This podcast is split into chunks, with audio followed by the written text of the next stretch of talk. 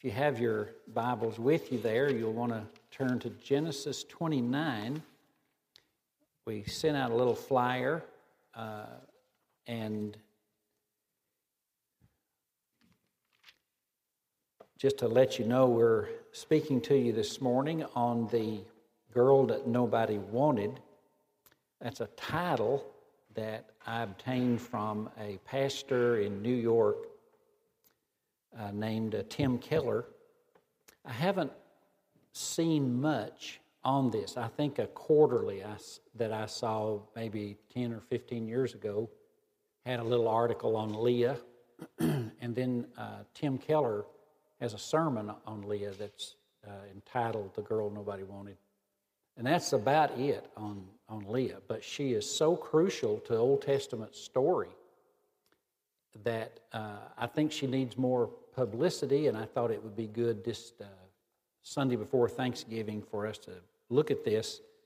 Uh, Genesis 29, let me just read one verse, which I think is a key verse, and then we'll go back and pick up the story. Uh, Genesis 29, verse 35 And she conceived again and bore a son, and said, This time I will praise the Lord. So she called his name Judah, which uh, means praise or worship. And then she ceased bearing. Now, this is right in the middle of the story of Jacob, uh, the son of Isaac. Sometimes God in the Old Testament is called the God of Abraham, Isaac, and Jacob, because those are those are the three big figures, historical figures in the Old Testament. Uh, and Jacob, the son of Isaac, grandson of Abraham, has deceived his father uh, and stolen the birthright, the blessing promised to the firstborn. Uh, the firstborn son was to get the greatest of the financial inheritance, he was to get uh, status and position and, and uh, land, as well as uh, spiritual leadership. And Jacob had gone in and presented himself to his blind father under the guise of the firstborn and obtained from Jacob, his father, firstborn blessing. And when Esau heard about it, he determined and made it known that he was going to kill Jacob. So Jacob ran for his life.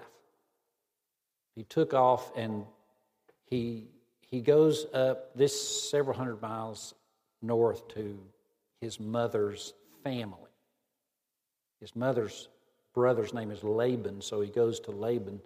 And he's never been there, but he comes out and he First thing he sees is he's, he's looking for a well, he's looking for water, and here's this shepherdess comes with her sheep. And, and when she comes out, uh, Jacob sees her and is just smitten by her beauty.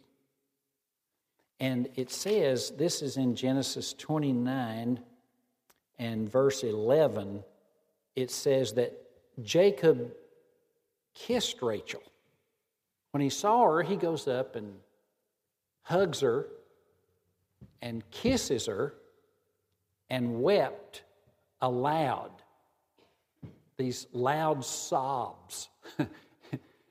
uh, I don't know a lot about dating at this point, but I'm guessing that this is not the way to begin a friendship is to go up and kiss the prospective girlfriend and break out in loud sobs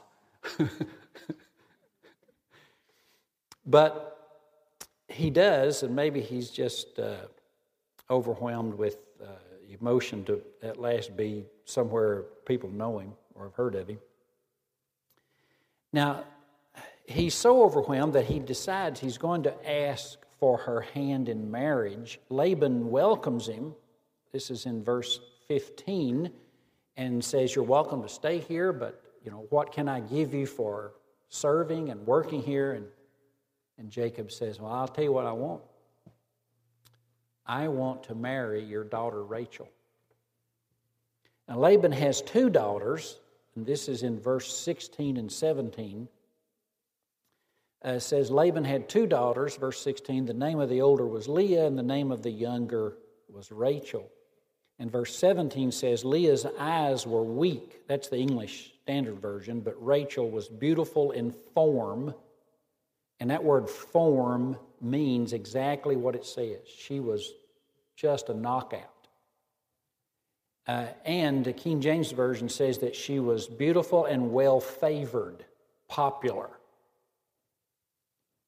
But Leah, being her eyes were weak, uh, one King James Version, I think, says she was tender eyed. Uh, Roman Catholic Version says she was bleary eyed, which not sure what that means. But whatever it means, uh, it means that it, it hampered her looks. And she was the opposite of Rachel. She was older and she was homely. Rachel was younger and beautiful and popular. And Jacob, of course, loves Rachel and says, I will serve for your daughter's hand in marriage, Rachel. They work out this agreement where he agrees to work seven years for her. Uh, now, sometimes you would work a year. You, you, you give the, the money to the father. A lot of times it's to secure the bride's future in case it didn't work out, you, she's got the money because you've, you've harmed her future, and so you have this bridal price, this dowry. Uh, but he agrees to this tremendous sum of seven years of work. If you make $25,000 a year, that's for us, that would be like $125,000. No, is that right? How much? Seven times 25, 150? Well, good grief, is there no mathematician in the house? 175,000. Thank you. You could have been there earlier. but, I mean, $175,000. So he says, I'm willing to do it. And that's if you make 25,000. If you make 50, that's 300 Okay, forget it. I'm not going there. So Laban sees this opportunity for uh, he, this cash cow here. So he invites this young man, man in and says, Come and work. So, of course, there's that beautiful statement in verse 20 Jacob served seven years for Rachel, and they seemed to him but a few days because of the love he had Seven years as a few days. There you go.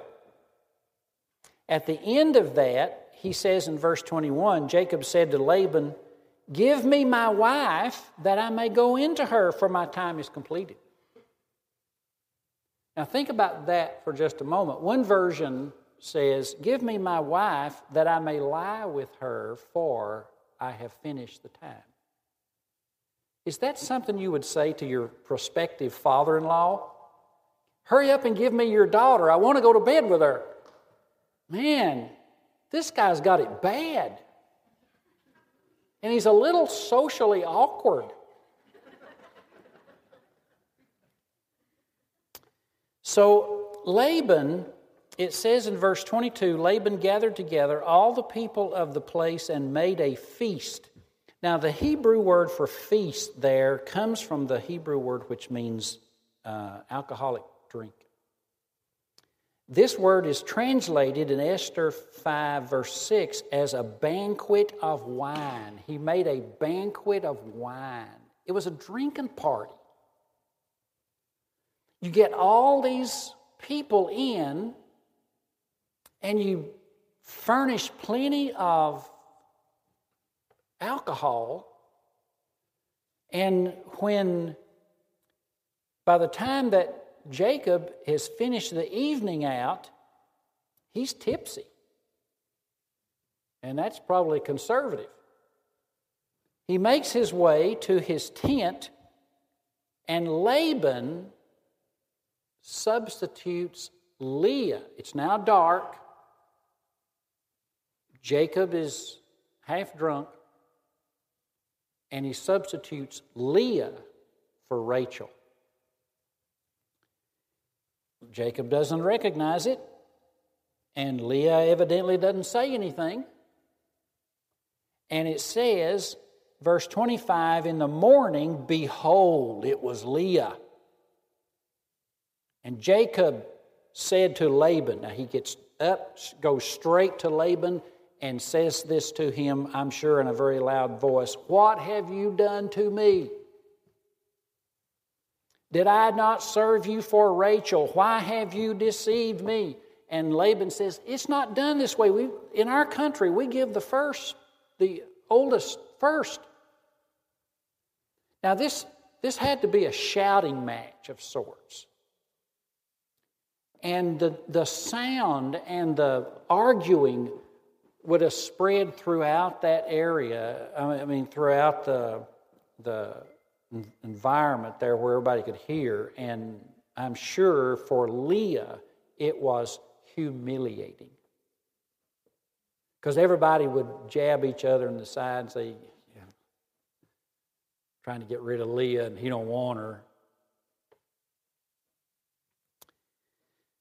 So the father doesn't want her, the husband doesn't want her, and the loud arguing which has followed must have been the low point of her misery. You feel for her.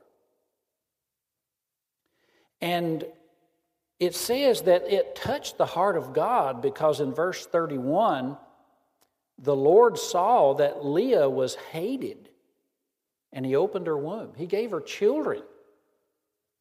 And um, uh, he agreed to serve another seven years for Rachel, so that would be seven years for each daughter. So now he's got to work another seven years, and I'm sure that that's he's angry and he's bitter,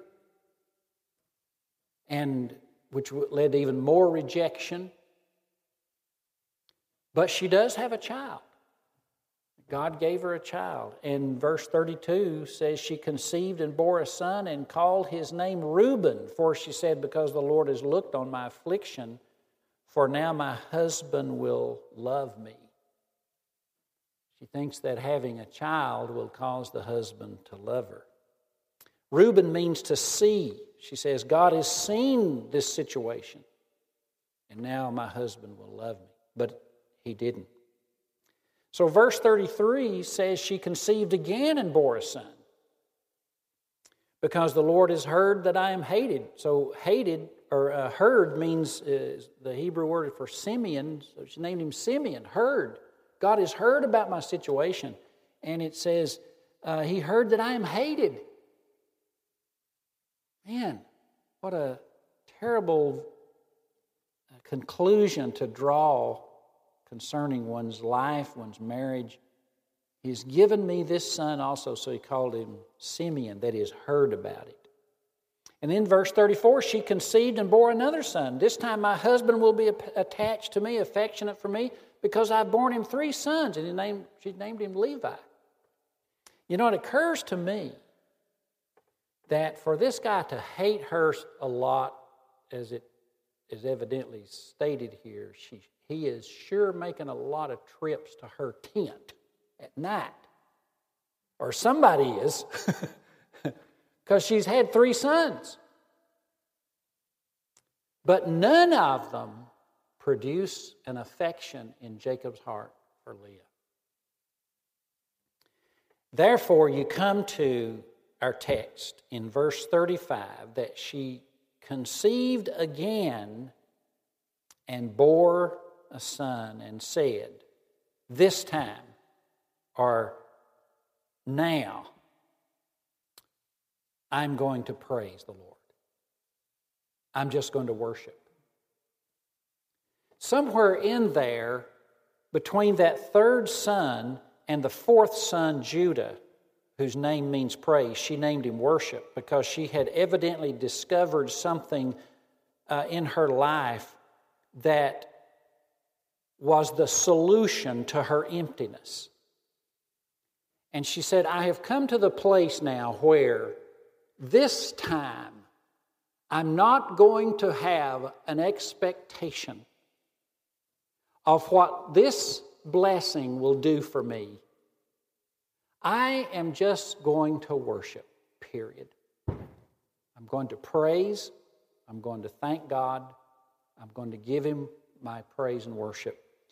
And so it says that she named him Judah, which means praise. The, the word Jude is a Hebrew word from which means the hand, and it comes from the word from the idea of that you raise your hands in worship. You're reaching out your hand, you're reaching out to God in worship. And so she named him Judah, uh, which typified where she was in life. She had come to the place where she was going to cease pursuing her husband for satisfaction and identity and happiness, and she's just going to worship.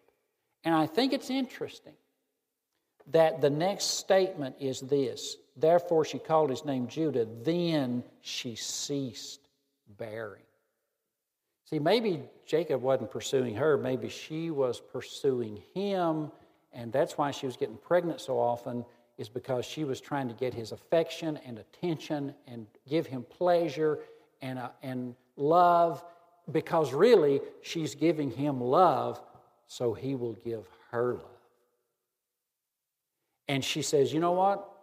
I'm going to get my love from the God of heaven who loves me. I'm not going to try to manufacture love where it's not. I'm going to become a recipient of love from whence it flows. Why, why get it out of a bucket when you can get it right out of the fountain? And so she begins to become a worshiper. Now, later, she does have more children. But this is a transition point for Leah. And, and so she names him Judah. In Isaiah 43 21, the Jewish people are described as those he formed for himself and created for his praise, his worship.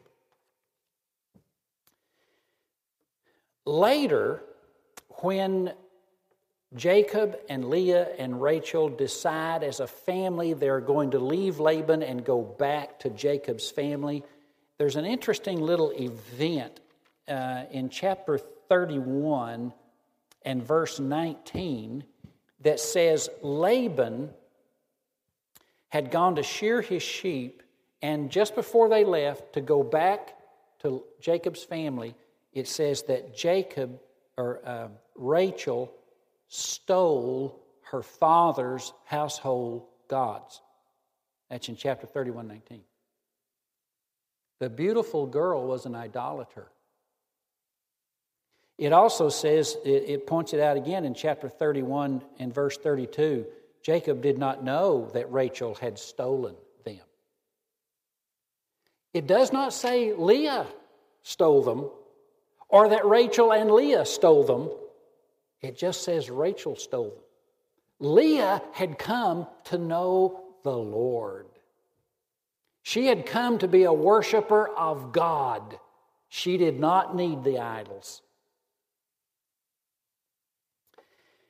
And so, this is what you have in this little episode of Rachel, she, uh, Rachel and Leah is that this is a transition point for Leah where she finds God as her all in all. She had known of him faintly, known of him through Jacob, known of him through uh, testimonies of others, but she comes to know him and find in him her everything. That there's a tremendous beauty here in worship because you know what, if I said, What does Jacob want? You would have said, you'd say, and I think accurately, you'd say, He wants Rachel. And if I said, What does Rachel want? Look at chapter 30, verse 1. Rachel saw she bore Jacob no children, and she envied Leah. She envied her sister and said to Jacob, Give me children, or I shall die. What does Rachel want? She wants children. But what does Leah want? She wants Jacob. So get this crazy mix here. Jacob wants Rachel, Rachel wants children, and Leah has children, but Leah wants Jacob. Does anybody in this story want what they have? Nobody wants what they have. They all have something somebody else wants. It's like everything that you have, you don't want what you have, you want what they have. But they have it and they don't want what they have, they want what you have. It's like they're all nuts. What happens to Leah in chapter 29, verse 35 is this. She says, This time I'm going to worship. I'm going to unplug from this society of discontent. Say, God, I love you. You are enough. If nothing changes, I intend to be happy in you. That's worship. I'm not going to derive my contentment from what I do not have and may never have. And so that's what thanksgiving is it is unplugging from this environment of discontent and finding in God our all in all. That is what worship is. Hebrews 13 5 gives us an interesting statement that I'm not sure that I've got it figured out, but it says something like this Hebrews 13 5 Keep your life free from the love of money. Be content with what you have, for he said, I will never leave you or forsake you. Now, he doesn't say, because I'll give you money. He doesn't say, because I'll give you what you don't have. He says, no, be content with what you have. Why? Because I won't ever leave you. it's like, Okay, but what does that have to do with what I don't have? And what God is saying there, it seems to me, if I understand it right, is that I, I, my presence, my spirit, the joy that I will bring by my power, will more than suffice for the areas of things that you do not have. You are not diminished because of what you don't have. You are diminished because of who you don't have and that is the presence of God. The most satisfying love, and I think this is what Leah discovered. The most satisfying love flows from the love of God to us. One writer, he's an atheist, Ernest Becker, and I got this from Tim Keller. He says, We look for transcendence we look for someone who can lift us out of our unfulfilled life. We look for romance. We look to be rescued from insignificance so that our story is not in vain. In short, we are looking for redemption. We will never find it outside of the Lord. I added that. C.S. Lewis, in his book on Mere Christianity, um, C.S. Lewis has this approach to uh, desire, which I think I agree with this. He says that when God made us in our humanity, He, he doesn't, every, every desire you have is rooted in legitimacy um, and has a satisfaction. For example, we would say sex. And you say, but I'm attracted to some other man's wife. Well, that's illegitimate sex. But the sexual desire itself, it can go, it can get out of bounds, but the sexual desire itself is legitimate. You just have to put a lid on some of the areas of our desires. So, what C.S. Lewis says is whether it's sex or food or people or ambitions or whatever it is, he says every desire has a legitimate fulfillment or else because that's the way God made us. And, and uh, one of our desires and that he points to is that uh, we would have a desire to be happy. And therefore, C.S. Lewis says, there is a satisfaction to that. If you have the desire, God has that fulfillment. And, but here's what he says He says, If I find in myself a desire that no experience in the world can satisfy, then the most probable explanation would be that the solution, since God gives a solution to every desire, he said, then the solution then must lie in another world outside this one. Every desire, every passion has its fulfillment. But it doesn't necessarily have it in the plane or the realm, the dimension of things you can see and touch. But their desires that are unfulfilled until they are connected to the realm of the spiritual.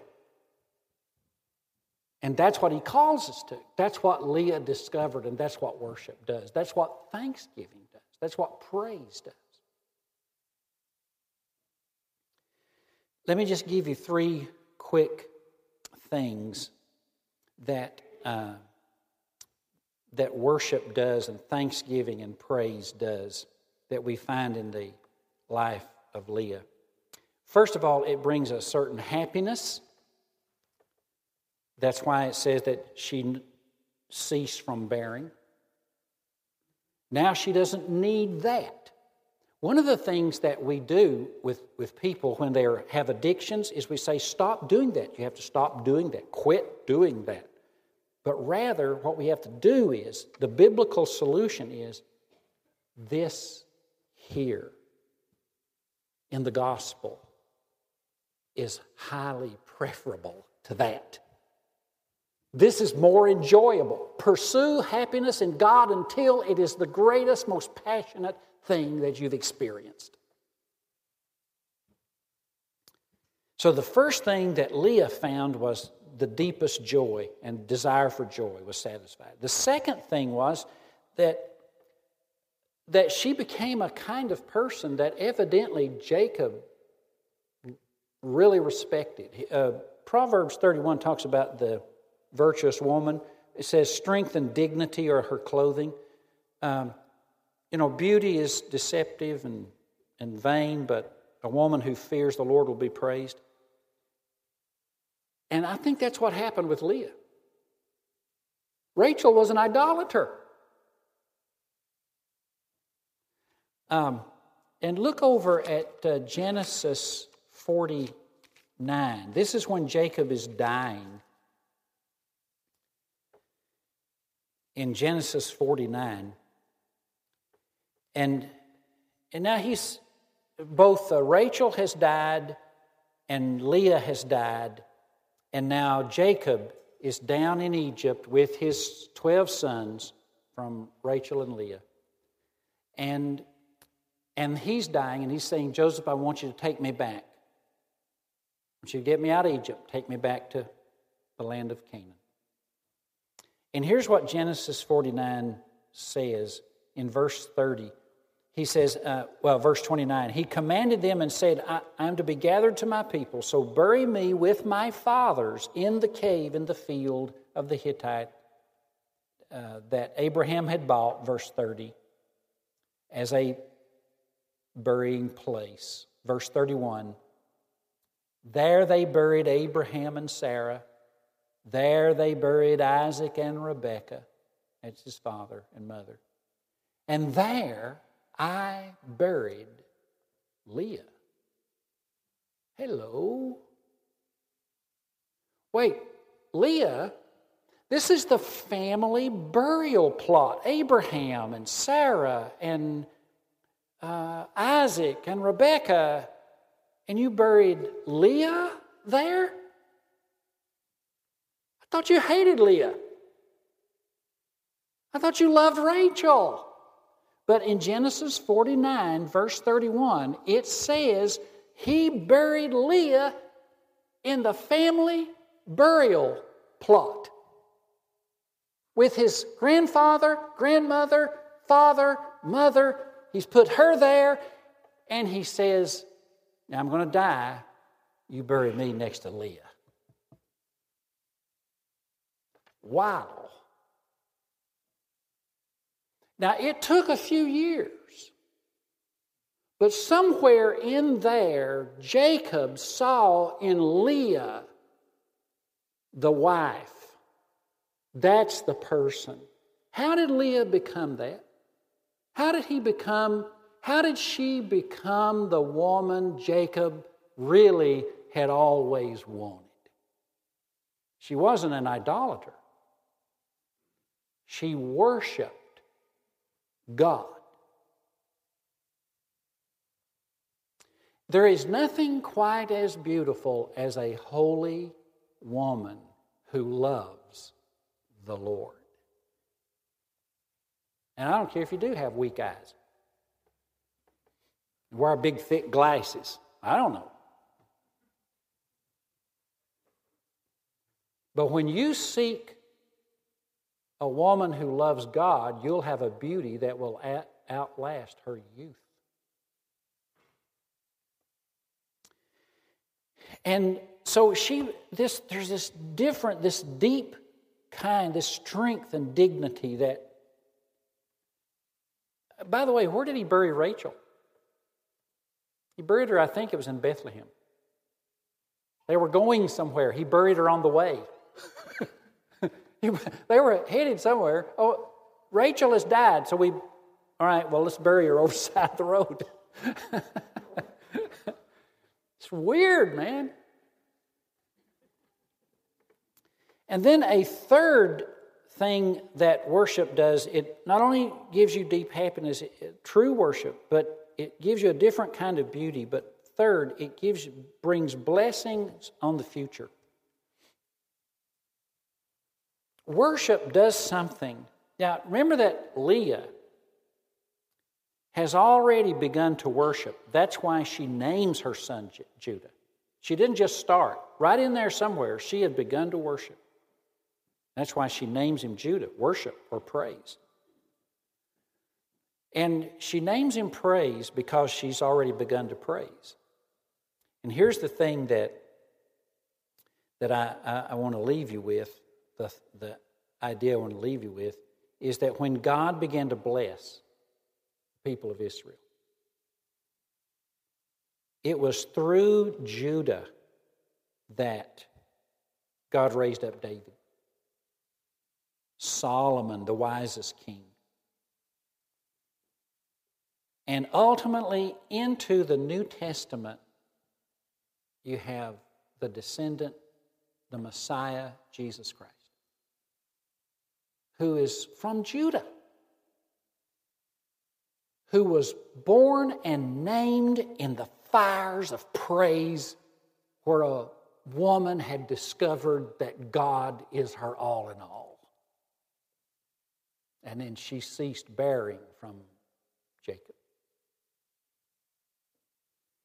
The future belongs to the worshiper. In him we found our hope, we found our peace, the one in the one who loves me.